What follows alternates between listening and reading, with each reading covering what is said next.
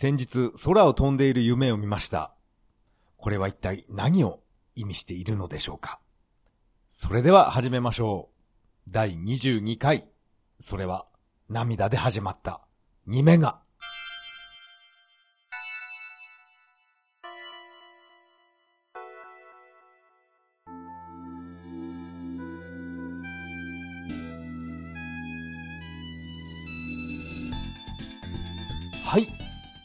改めましてこんばんは。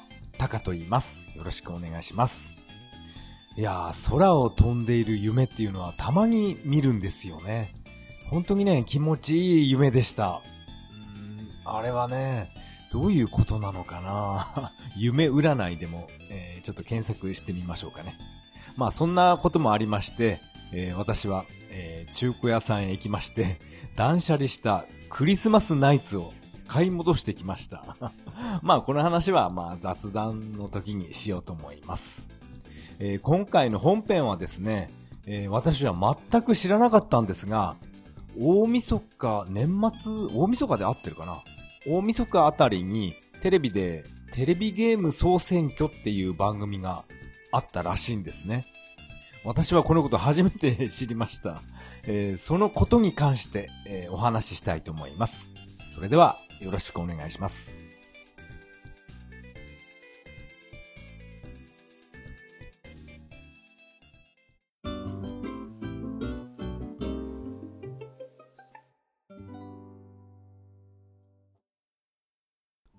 はい。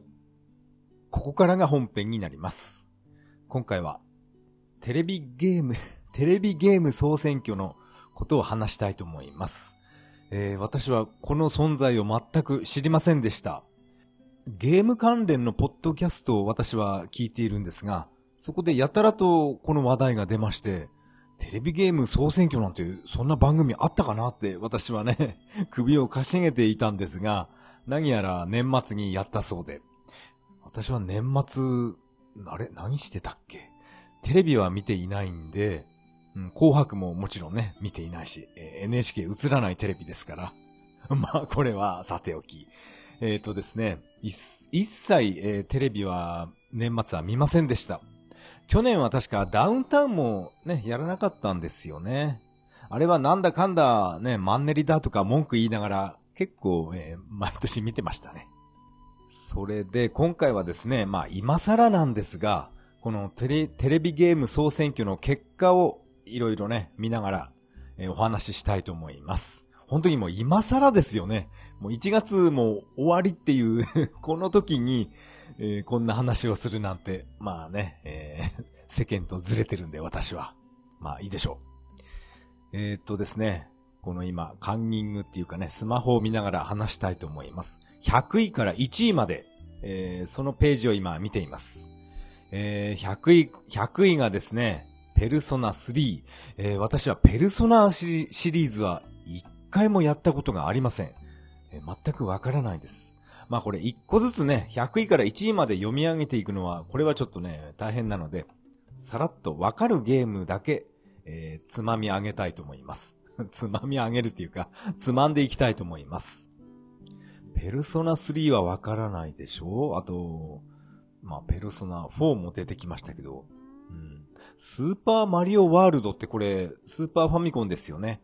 これは友達に借りてやったことがありますが、どうも私はマリオとは相性が悪いんですね。まあ私が子供の頃、あのスーパーマリオが大ブームになった時、えー自分は一切触っていませんでした。うん、私はね、どちらかというと、えーセガ、セガ側の人間なので、みんながスーパーマリオでね、盛り上がってる時私は SG1000 をやっていましたから、まあ私は今でも、現在でもこのスーパーマリオ、あのーこれスーパーマリオワールドだけじゃなくて、初代ファミコンのスーパーマリオも、私はクリアできません。クッパまでいけないです。うん、うーんなんかね、クッパ、クッパを目指してやっていた時もあったんですが、まあこのね、まあ今回はこのスーパーマリオワールドの話ですけど、これも私はもちろん、えークリアしたことがありません。これ Wii のバーチャルコンソールで、えー私の Wii にまだ入ってますが、多分これ今やってもクリアできないです。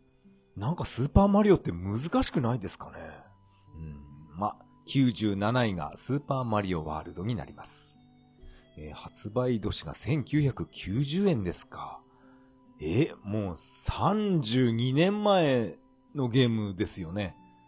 うわぁ、年取りましたね。えっ、ー、と、スーパーマリオワールドでしょ？あと、三国志とか、私はね、こういった歴史関連のものは一切、えー、手を出しません。あと、マザーが入ってますが、これは、うん、ファミコンですね。1989年。マザーも、えー、っと、マザー3まで出てるのかな？えー、これ一切やったことがないです。でも、世間ではやたら面白いっていう話は、え、よく聞きます。うん、ファイヤーエンブレム、ペルソナ5、モンハン 4G とか出てきましたね。モンハンも私はちょっと合わないんですよね。まあ以前も言いましたけど、やたらとおおとなしい草食動物みたいな、なんか恐竜みたいのを、それをね、刃物でズタズタにして殺すっていうのは、もうその時点で、ちょっと自分としては、これなんか、ちょっと違うんじゃないかと思って、その時点でやめてしまいました。あれはちょっとかわいそうな気がしたんですけどね。こっちにね、自分の方に向かってガーって襲ってくる恐竜っていうか敵ならば、それはね、倒してもいいかなと思うんですけど、近寄っても何にも逃げもしないで、おとなしくしてる、うん、なんかね、シマウマみたいな、草食動物みたいな恐竜がいたんですよね。うん、まあいいや。モンハンは私はちょっとダメでした。あと、ストリートファイター2、スーパーファミコン版ですね。うん、私は、スト2もちょっとね、得意ではありません。竜と剣しか使えないですから、コマンド一緒ですよね。あ、ファイナルファンタジー8。ああ、私はこれ大好きです。世間では、ファイナルファンタジー7がやたら神ゲー扱いされてますけど、私は7、まあ、7はエンディングまでちゃんとやりましたが、いや、そこまで面白かったかなって言われると、私は正直ね、ちょっと違います。私は世間では評判が悪い、この FF8 の方がこっちの方が私は、えー、ぴったり、ぴったりっていうかな、しっくりきました。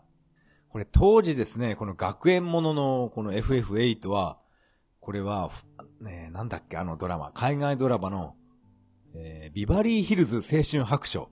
これを好きな人が、この FF8 を作ったんじゃないか、とか、そんなようなね、ネットの記事を読んだことがありました。ですから、えー、っとね、えー、っと、なんだっけな、覚えてる範囲で言いますけど、FF8 のヒロインのリノア、あれは、ビバヒルに出てきた、ブレンダ。あれじゃないかとか なんかそういうのね、いっぱい、えー、記事読みました。確か FF8 のリノアのフルネームが、リノア・ハーティリー、ハーティリー 発音悪くてすいません。えー、リノア・ハーティリーっていうフルネームですよね。それに対して、このビバヒル、ドラマの方はですね、あの、ブレンダ役の女優さんは、シャナンド・ハーティーっていう名前ですよ、あの女優さん。シャナンド・ハーティー。リノア・ハーティリー。なんか似てますよね。なんかそういうことを書いてあるネット記事を読みました。あとはリノアだけじゃなくて、何人かいるんですよね。あの、何でしたっけ？あの、無知を持ってる女性キャラ。忘れちゃいましたね。メガネかけたね。ベヨネッタみたいな、いましたよね。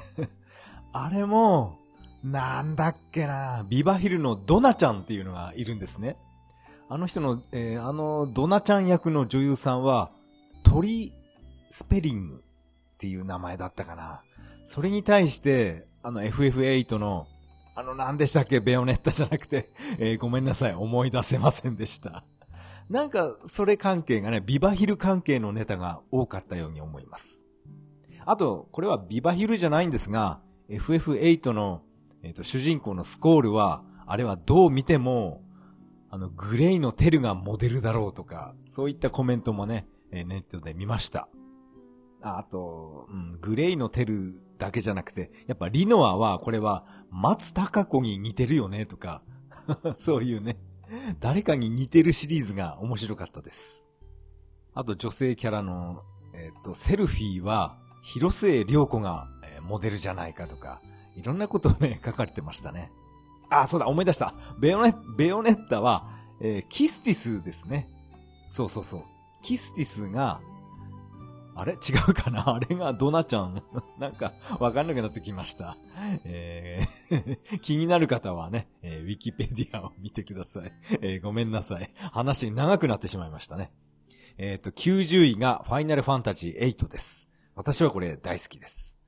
そしてスーパーマリオギャラクシー2、ゼルダの伝説、スカイウォードソード。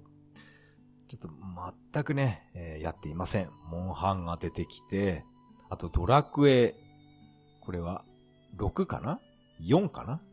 このローマ数字がよくわからないですが、幻の大地。うん、ドラクエはね、私は DS 版のドラクエ9かな？あれしか経験がありません。ドラクエシリーズ。えっと、ドラクエ1をスーパーファミコン版の、あれはリメイクかな？あれで、えー多少やりました。友達がやたらとドラクエを進めてきたので、えーしょうがないなということで、スーパーファミコン版のドラクエ1リメイク。あれをちょっとだけプレイしていた時がありました。確かね、えっ、と、街の名前は覚えてないんですが、えー、なんだっけ？なんか、パフパフ村みたいな。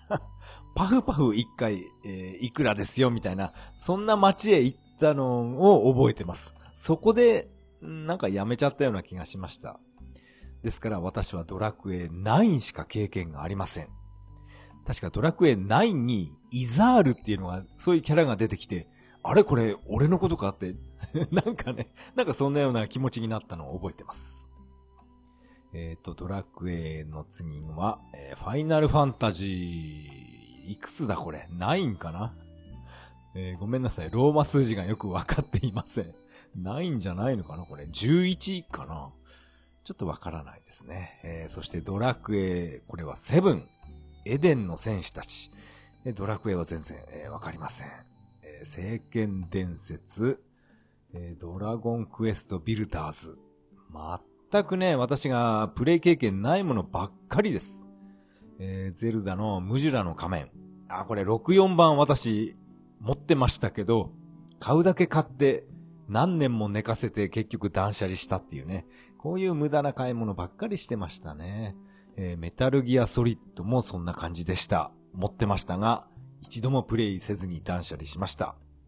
えー次はの、信長の野望。あ、こういうね、歴史関係は私は一切やらないですね。あ、77位、マリオカート Wii。あ、これは面白かったです。はい。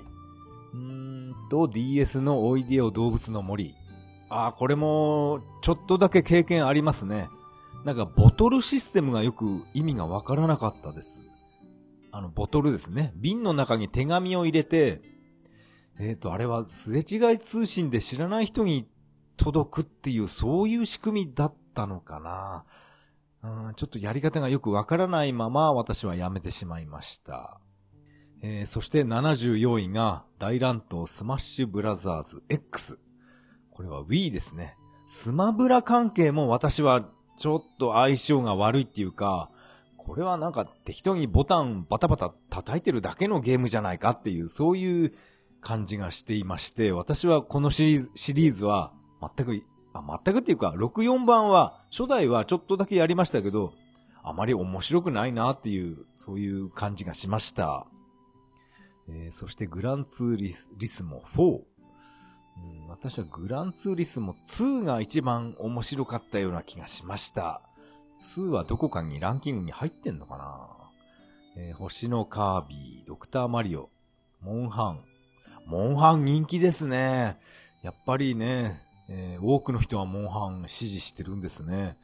やっぱ私だけかな？なんかかわいそうとか言ってるのは。えーっと、ポケモンが出てきました。えーっと、ゴースト・オブ・ツシマ。これは名前は本当によく聞くんですが、あ、これプレステ4なんですか？うん、まあゲーム画面もちょっと見たことありますけど、面白いのかな？これは、なんか難しいイメージがあるんですけど、まあ私はプレステ4持ってないんでわかりません。えっ、と、幻想水湖伝もやたら有名ですよね。これはプレステ1ですね。面白いのかな？そして、あ、ファイナルファンタジー3が出てきましたね。第63位。ずいぶん古いですよね。3っていうのはファミコンです。えーっと、あ、ゼビウスが出てきました。もっと古いですね。1984年。このゼビウスとの出会いっていうのは、私は小学生の時に友達の家でファミコン版をやらせてもらいました。でも私はそこまで、すごい熱中はしなかったですね。まあ私は昔から、むか、私は昔からシューティングゲーム好きですけど、ゼビウスよりもスターフォースの方が好きでしたね。あの、ファミコン版のスターフォースも同じ友達の家で、えー何時間も遊ばせてもらいました。えー、神々でごめんなさいね。えーっと、えーあー、またスマブラが出てきましたね。これは64番なので初代ですね。うん、スマブラも人気ですね。あ、あと、第58位、動物の森。これ、任天堂64番ですね。初代動物の森です。初代はね、これ面白かったですね。本当にね、これ何時間も私はプレイしていました。実際の時間とリンクしてるので、だいたいね、夜中2時3時になると、この動物の森の住人たちも家の中に入ってしまって寝てしまうんですね。そう、そうして、もう夜中なので何にもやることなくて、えー私は釣りばっかりやっていた時がありました。懐かしいな動物の森っていうのは1時間おきに BGM が変わります。なんかね、やっぱこの初代のね、64番の BGM がやたらと耳に残ってます。これ面白かったなぁ萩は集めてたりね。懐かしいなぁあとはですね、スーパードンキーコング。あ妖怪ウォッチ。3DS のゲームも出てきました。あとはですね、テイルズ・オブ・ジ・アビス。このテイルズシリーズっていうのを私は、ま、全く経験がないですね。えーそして第51位がファイナルファンタジー。あれ？これ 6? えっと、ローマ数字の6と4がよくわかっていないんで、これ FF6 でいいのかな？第51位っていうのは。あれ？これちょっと自信ないな。FF はやっぱ6、6がね、私は大好きです。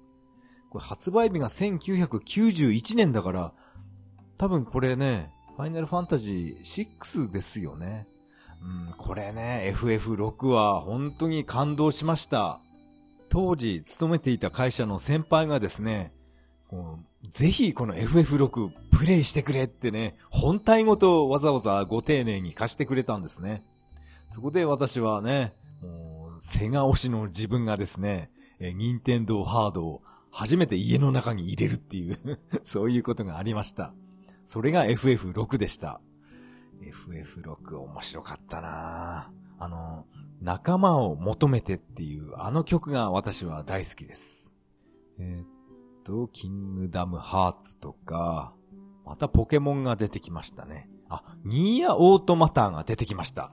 これ、まあ私はプレイしてないんですが、YouTube でね、見て、これもね、かなり感動しました。これストーリーいいですよね。プレステ4なので、うん、これね、スイッチに出てくれないかな出ないのかな？えっ、と、あとは FF が出てきて、またドラクエがで、いっぱい出てきますね。あ、ドラクエ10。オンライン RPG って書いてあるので、これは10ですよね。あと、ゼノブレイド。これもですね、私は持ってましたね。5分ぐらいプレイして、なんか面白そうだなって感じたんですけど、また時間がある時やるかみたいな感じで一度中断してしまって、そのまま全くやらないまま売ってしまいましたね。あ、ゼノブレイド43位だから結構面白かったかなあ、面白い、面白かったんでしょうね。うーん、ちょっともったいなかったかなああと、桃太郎電鉄。うん、あ、これ、え、これ何版 ?NS 版って書いてあるんですけど、え、これ DS 版の間違いですかね ?NS ってなんだろう？発売日が2020年。これ DS 版の間違いですよね。おそらく。うん。そして第40位がゼノギアス。これも有名ですよね。これは神ゲーだっていう、そういうコメントをいっぱい読みました。そして私もこのプレステ版買いました。うん。で、これもさっきと同じようにですね、5分ぐらいプレイして、これきっと面白いゲームなんだろうなと思って、えー、っと、また時間ある時にやろうと思って、そのままね、やらずに売ってしまいました。なんかそういうのばっかりですね。うん、あと、ダークソウルか。あ、そこで、えー、第38位、ぷよぷよが出てきました。えー、これセガですね。セガって書いてありますけど、これコンパイルですよね、正確には。うん、1992年、メガドライブで発売。1992年か。古いなぷよぷよね、メガドライブ1、面白かったです。セガのゲームって、ここ、これぐらいしかないんじゃないですかね。まあ、セガはね、こういうもんでしょう。別にね、えー、反論する気はありません。そして、これ、ファイナルファンタジー。またね、このローマ数字が読めなくなってきました。2000年のファイナルファンタジー。これなんだこれ、11かな？ちょっとわかんないですね。えー、っと、あ、ファイナルファンタジー5。5もちょっとだけプレイしましたね。うん、ファミコン版。スーパーファミコン版ですね。え、あ、あれかな？この、第33位のファン、ファイナルファンタジー、これが6かな？ローマ数字読めない大人って何なんでしょうねあ、これかもしれないですね。94年発売。FF9。あ、9じゃない。6。これだな、きっと。私はね、あの、お気に入りキャラは、え、シャドウが好きでしたね。FF6。いいですね。と、32位がバイオハザード。バイオもね、面白かったですね。私は初めてバイオハザードをプレイしたのは、え、セガサターン版です。あのね、ガリガリポリゴンのね、画面汚いんですよね。なんかね、自分はあの、ポリゴンはガリガリしてた方がなんか好きです。はい。あとはですね、タタクティスクオーガ。ああこれは経験ないな。あと、狼。ありましたね。ウィー版やりました。ちょっとだけやりました。はい、エンディングまで行ってません。そしてマザー2。そしてドラクエ。えー、過ぎ去りし時を求めて。あ、これが、あ、3DS だから、あ、これが9かな？あ、違う。これ11か。あ、PS4 と 3DS って書いてあるんで、11ですね。あ、私は 3DS 版、この11買いました。えー、っと、結構進んだと思いますが、エンディングまで行かないまま、うん、なんかやめてしまいましたね。ダメですね、こういうのは。うんー、そしてまたポケモンが出てきて、ここで、えー、第25位、ゲームボーイ版のテトリスが出てきました。ゲームボーイ版ですか？これね、みんなやってましたよね。ゲームボーイでテトリス。うん、大ブームでしたよね。本当はね、あの、メガドライブで私はやりたかったんですけどね。まあいいでしょう。そして、ファイヤーエンブレムが第23位。そして第22位、3DS、飛び出せ動物の森。これは私は現在でもやってます。えー、私の、えー、村はですね、バルボア村っていう村を コツコツと今でも、えー、開拓しています。2012年のゲームですか。えー、もうちょうど10年前ですね。いやー、10年前からコツコツとやってたんだ。懐かしいな私はこのゲームね、もう発売、あ、発売日じゃなかったかな。発売日近くに買いました。これコンビニでね、なんかカード買ってきて、それを家に帰ってきて、その番号を入れて、で、うん、ダウンロード購入ってやつかな。それでね、今でも遊んでます。そして、スプラトゥーン。ああ、これ Wii U 版、私、うん、やりました。これ面白かったですね。私はネットにつないで知らない人とやるんじゃなくて、一人で黙々とやってました。うん、これ面白かったです。そしてマインクラフト。これも興味あるんですが、うん、一度もやったことはないですね。あれ、これも、え、ハードが NS って書いてありますけど、あ、あれか、任天堂スイッチって意味か。NS っていうのは。ああ、そっか、そういうことなのかな？マインクラフトってスイッチ版ありますよね。あ、でも、発売日が2011番って書い、11年って書いてあるんで、あれ？あれ ?11 年前に任天堂スイッチってないですよね。あれなんだろうこれ。ハードが NS っていうのは。ちょっとわからなくなってきました。そしてメタルギアソリッド。ああ、これも買うだけ買ってやってないですね。えー、そしてまたゼルダが出てきて、ドラクエが出て、えー、ポケモンが出てきますね。そして、えー、第12位、スーパーマリオカート、スーパーファミコン版です。こう スーパーファミコン版のマリオカートが第12位っていうのがすごいですね。うん、もうこれ、これがマリオカートの完成形じゃないでしょうか。これが一番盛り上がったと思います。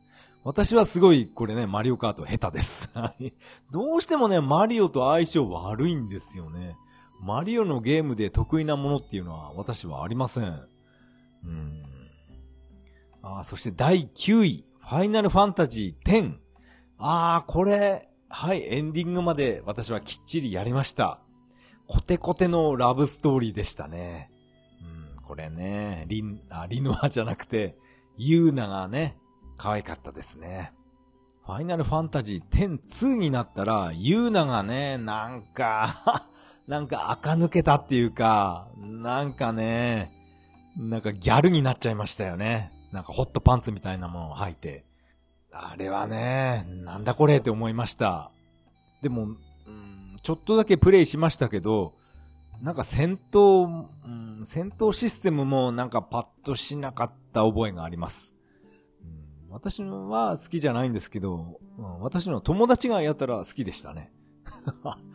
あんなね、なんか、あれだけ可愛かったね、大和なでしこみたいな感じのユーナが、あんなギャルギャルしたね、なんていうかな、チョベリグ学園みたいになっちゃいましたよね。チョベリグ学園って何でしたっけ？あれなんかエロゲーじゃない、あれなん、なんだ？何の名前だ？今とっさに出てきたんですけど わかんなくなりましたね。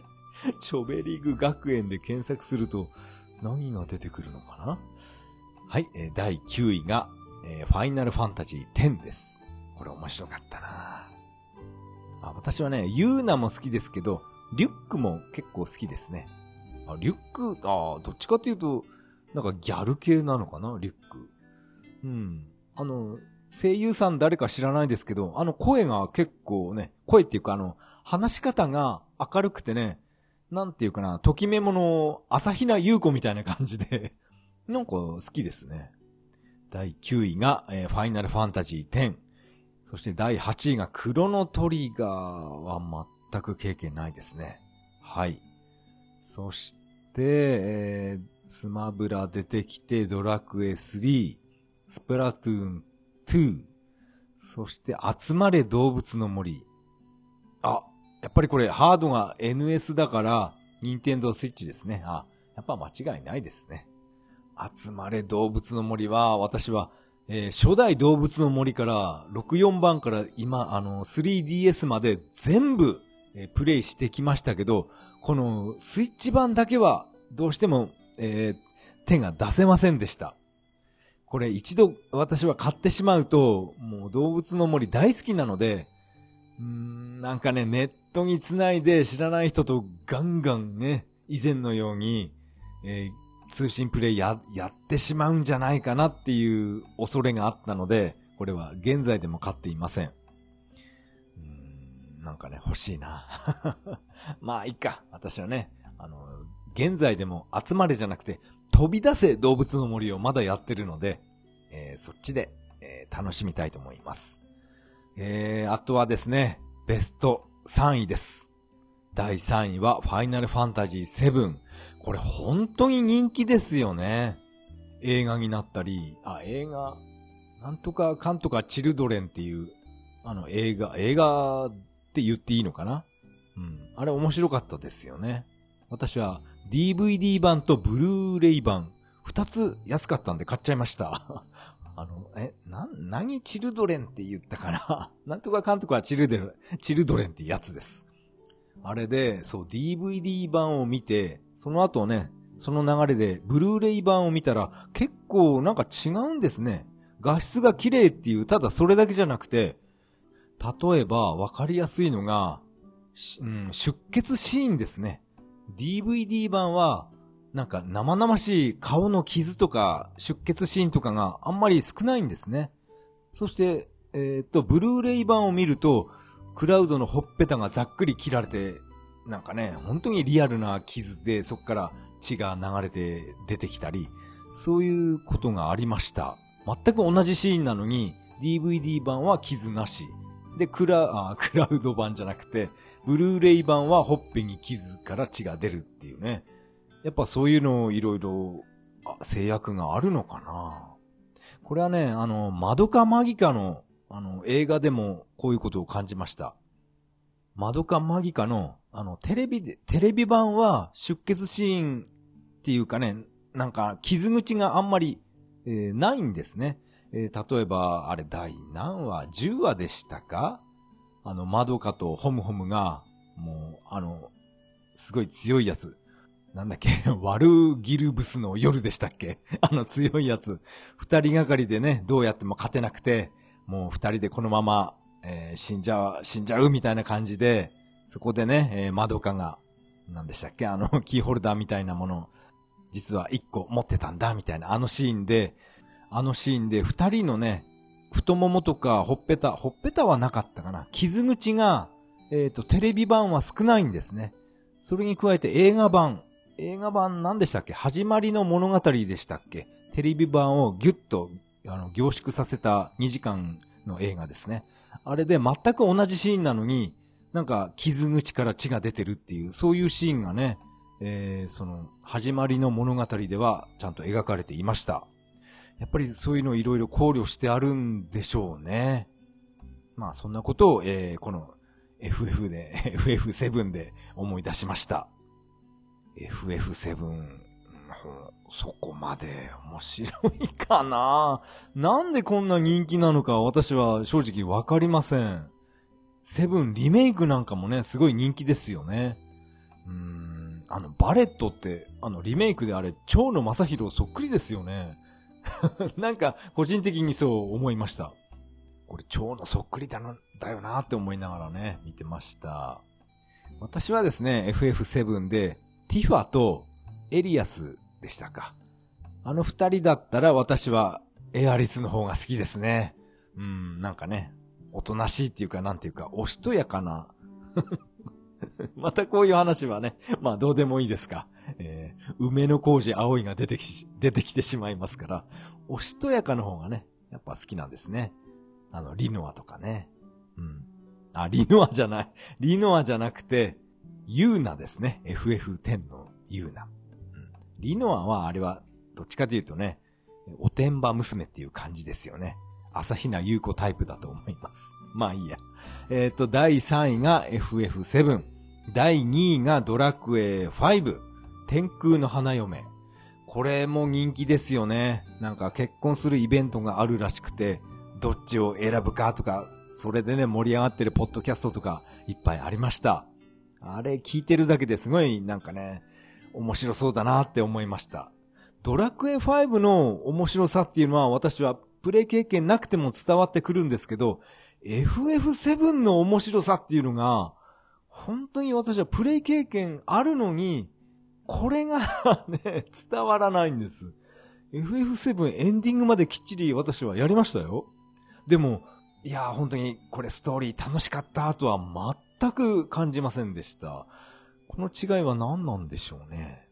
まあ、あんまりね、セブンを非難するのはやめておきましょう。えー、そして第1位は、えー、っと、ゼルダの伝説、ブレス・オブ・ザ・ワイルド。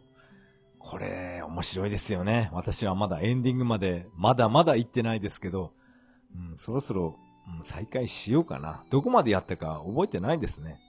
あの、真珠を、なんか4つ仲間にするんですよね。あの、水を司るゾウさんみたいな、あれはクリアして、あとはですね、2匹目、なんだっけな、砂漠のあそこにいる、なんかね、怪獣みたいな、雷の攻撃してくるやつ。あれが、どうしてもね、クリアできなくて、積んでるみたいな感じですね。あと、なんだ、溶岩とか火山、火山地帯っていうのかな。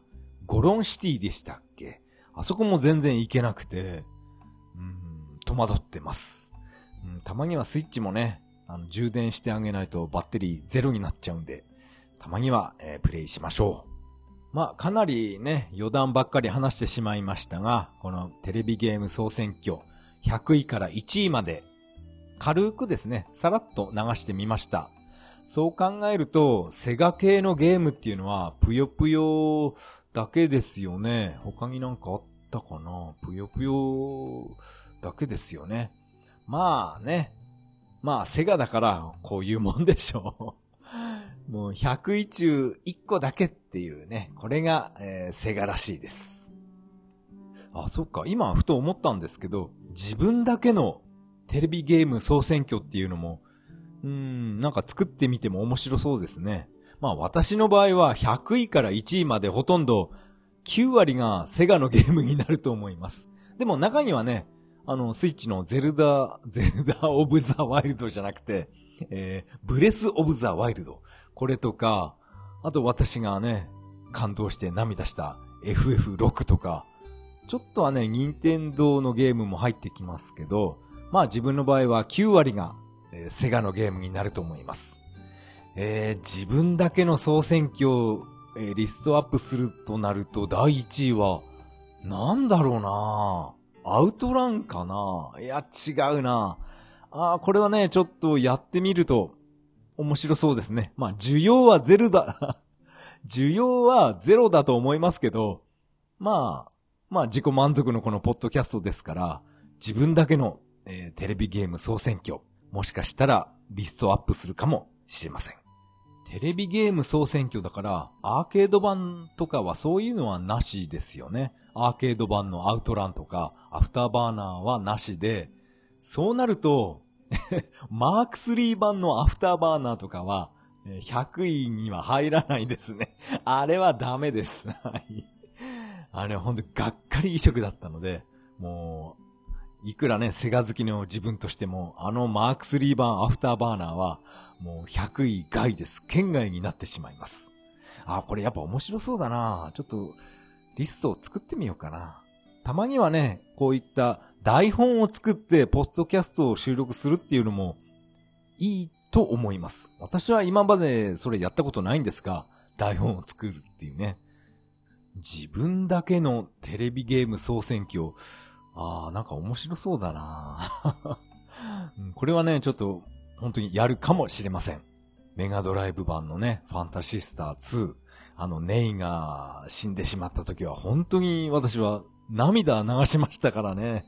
そういうのをいろいろね、含めて、100位から1位まで、ああ、面白そうだな。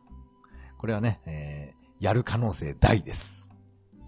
今回のゲームの話は以上になります。ありがとうございました。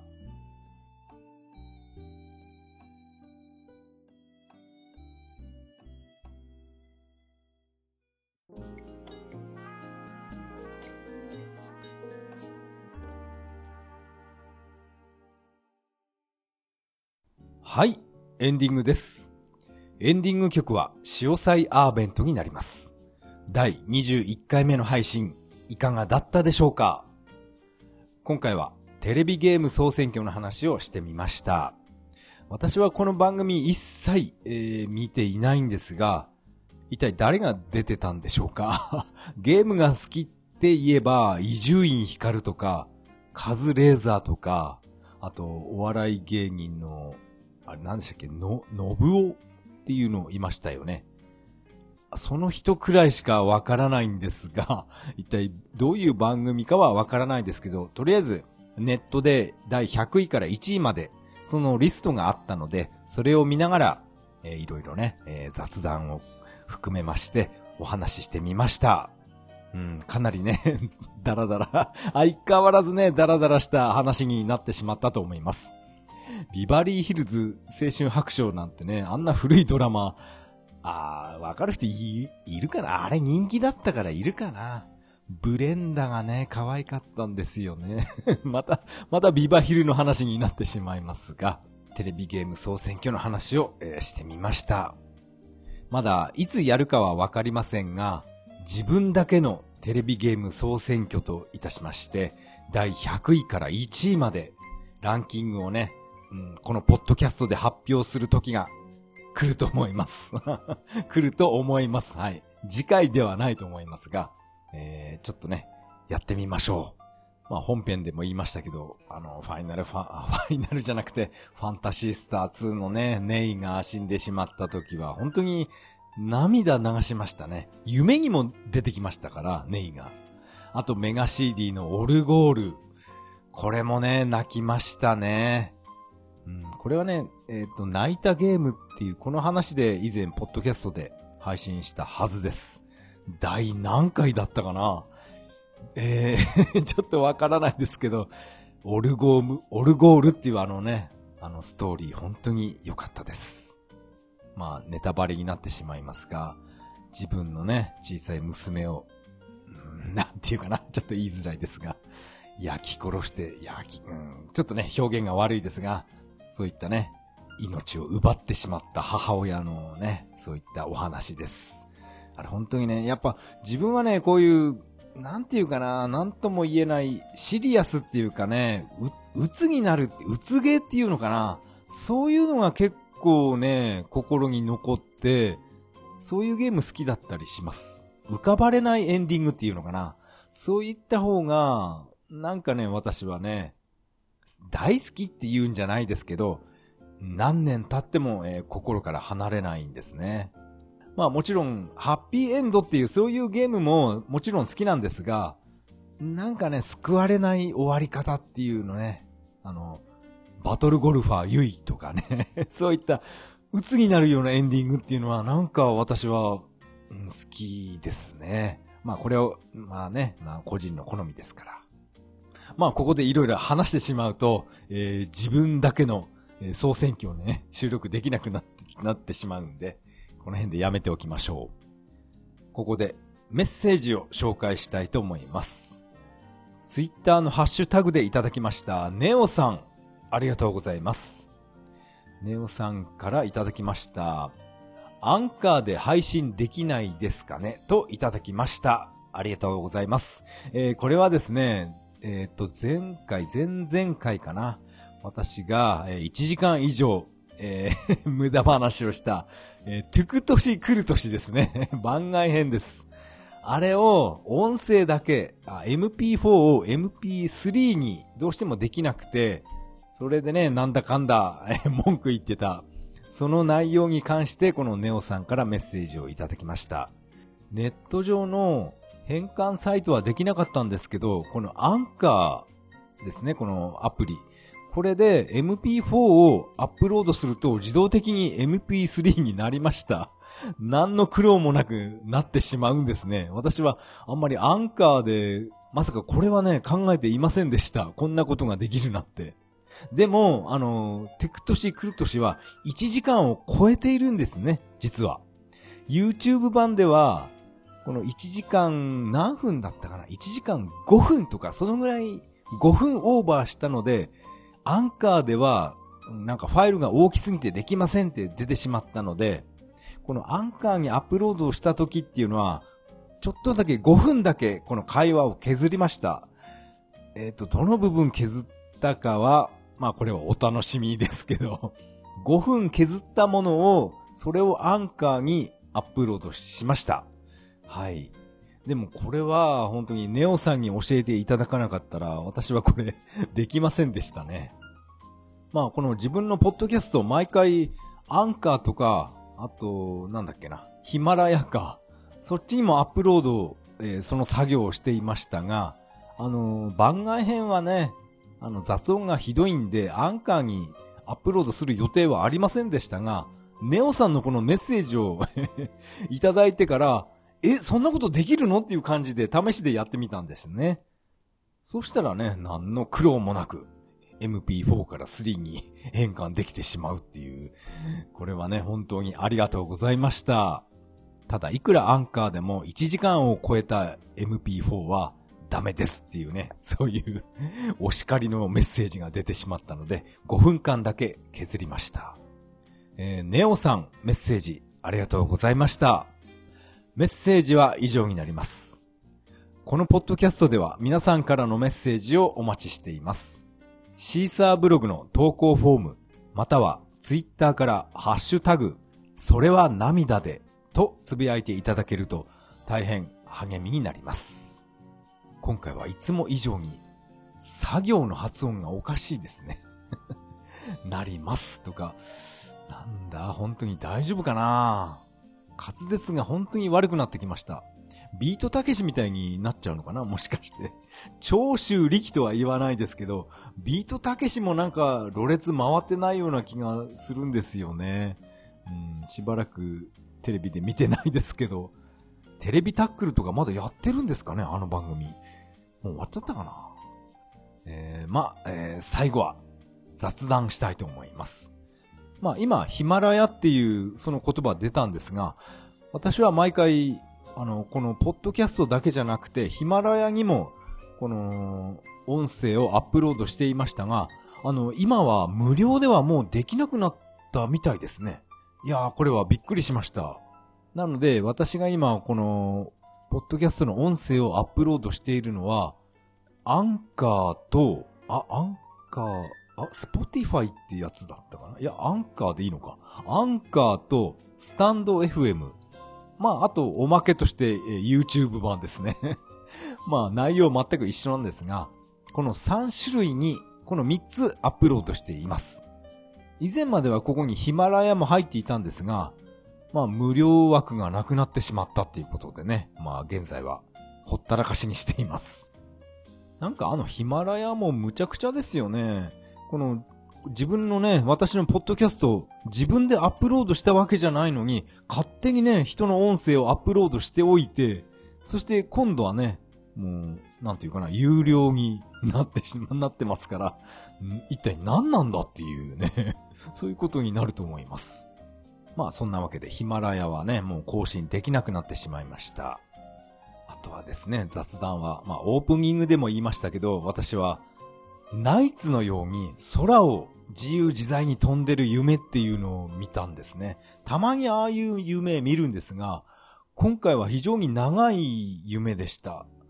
うん、別にナイツ、あのゲームものすごい大好きっていうわけじゃないんですが、ナイツみたいに本当にね、ぐるぐるね、回ったりして、あの夢何だったんだろうって目が覚めた時、ずっと考えてましたね。この夢なんだって まあ今でも持ってます。そして私は以前持ってたセガサターンのクリスマスナイツを買ってきまして 数年ぶりにプレイしました。まあそのプレイ内容は、えー、これはね自分の YouTube に、えー、自己満足としてアップロードしてあります。ナイツみたいに空を自由に飛びたいですね。なんていうかな、今年はね、まあ、今年は初詣行ってきました。そこでおみくじを引きまして、えー、大吉でしたね。えー、いつだったかな？去年は初詣行かなかったんで、一昨年かな？えー、今日を引いたことがありました。まああんまりね、こういった占いとかは信じない自分なんですが、まあ初詣、おみくじぐらいはね、なんとなく自分の気持ちが引き締まるっていう感じで、えー、おみくじ、まあ信じるかどうかは別として、まあ、えー、毎回引いていますが、今回は大吉っていうことで、えー、今年はね、ナイツの夢を見たっていうことは、飛躍する年に、えー、してやろうってね、えー、年明けから意気、意気込んでます。まあ、ツイッターでもね、いろいろつぶやいているんですが、今年もね、相変わらずいろんなことに挑戦してやろうって、そういう目標を立てていまして、えー、これは今日の話、今日の出来事なんですが、えー、私は、えー、宇都宮駅周辺のゴミ拾いのボランティアに行ってきました。うん、私はね、まあ見かけによらず、こういうことをね、好きなんですよね。あの、何でしたっけ？スーパーボランティアおじさんって言いましたよね。なんか鉢巻きしてるあのおじさん。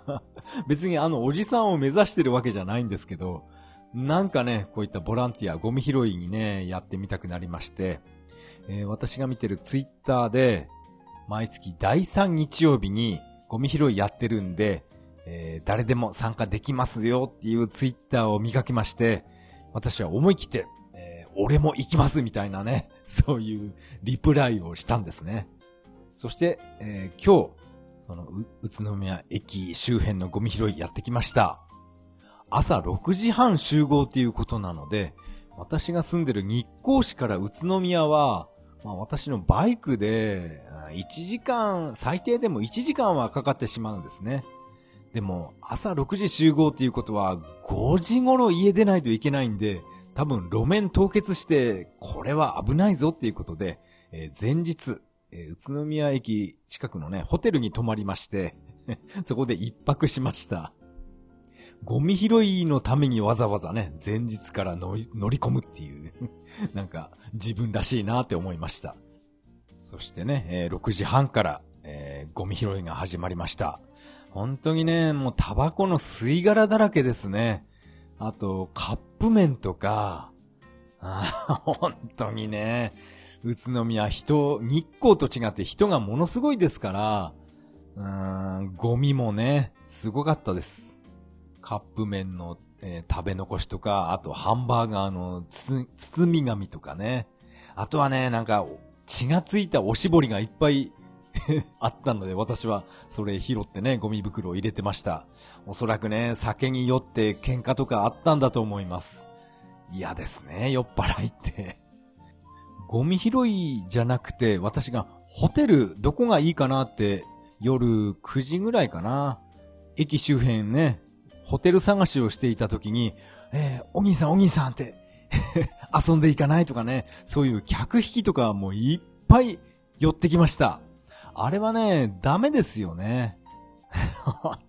お兄さんお兄さん、一万ポッキリでいいよとかね、そういうこと言いながら近づいてくる男とか、あとね、女とかいました。そんな一万も出して、遊ばないっつうの。本当に。どうせなら、お兄さんお兄さんって、1万ポッキリで、あの、マーク3のソフトいっぱいあるよとかね。そう言って、そういう人が近づいてくると、え、何？ってね、私は食いつくんですけど、そんな話は出てきませんから、本当にね、1万も出してね、そういう遊びはもう、もうしません。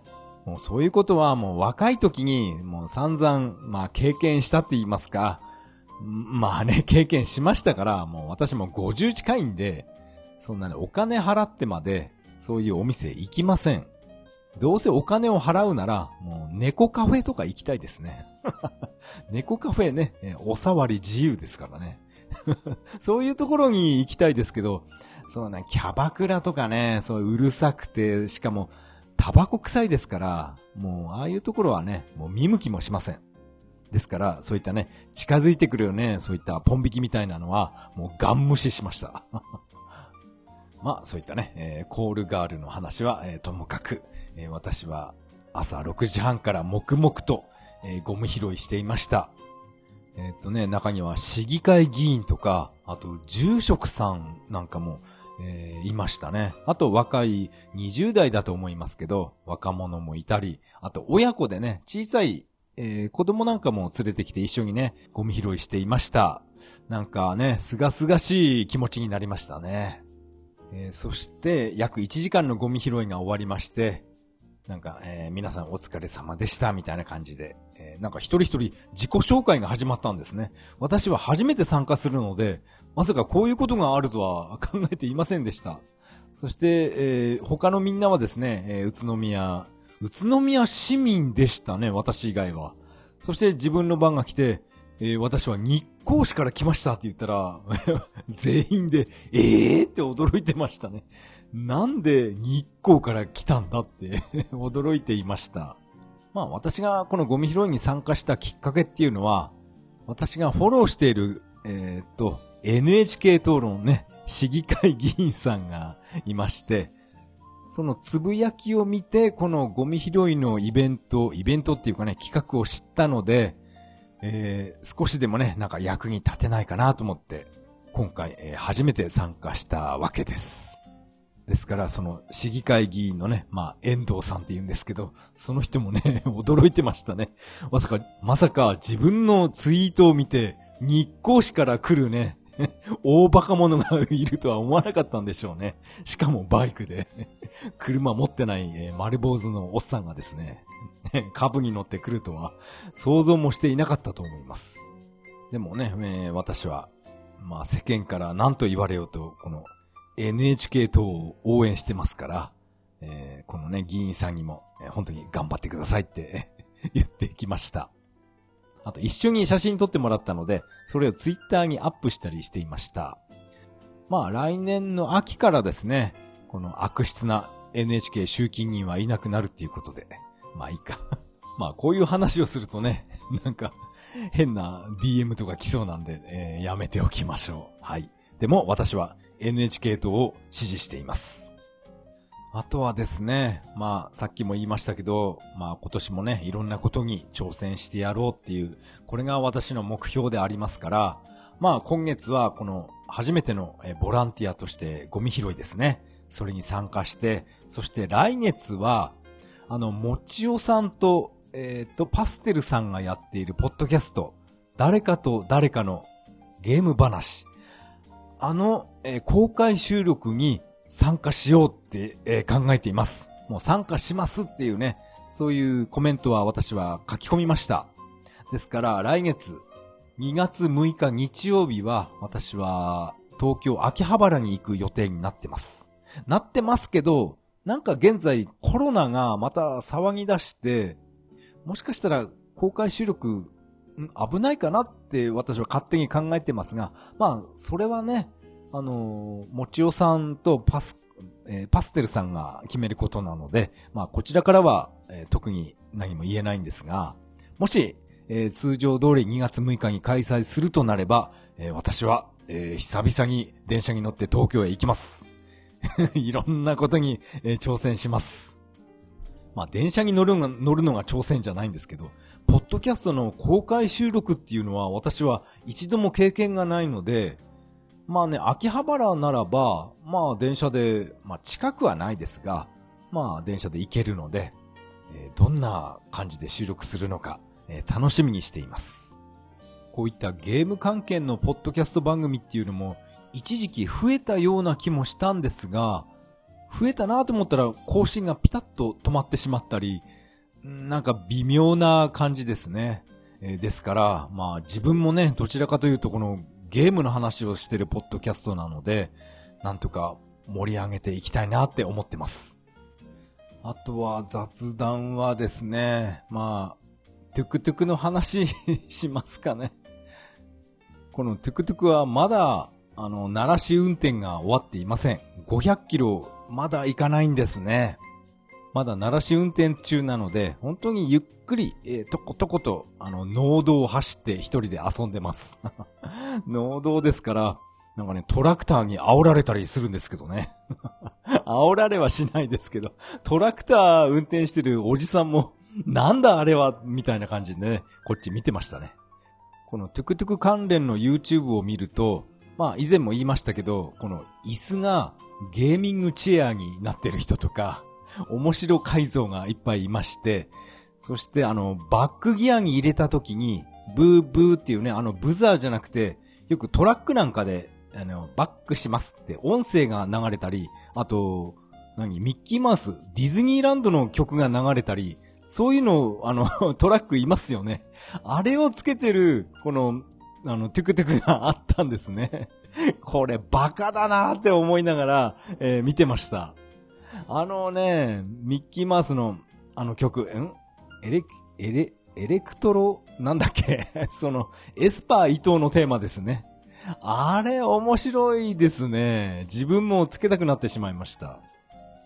ああいうのは、なんかトラック、ん？カミオンショップっていうのかな？デコトラとか。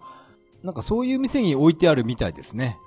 なんだろう、バックメモリー、メモリーじゃない。バックメロディーとかって商品名でしたね。でもそのディズニーの曲だけじゃなくて、あの、スターウォーズのダース・ベイダーの曲とか、そういったね、トラックの、えー、動画を結構見ました。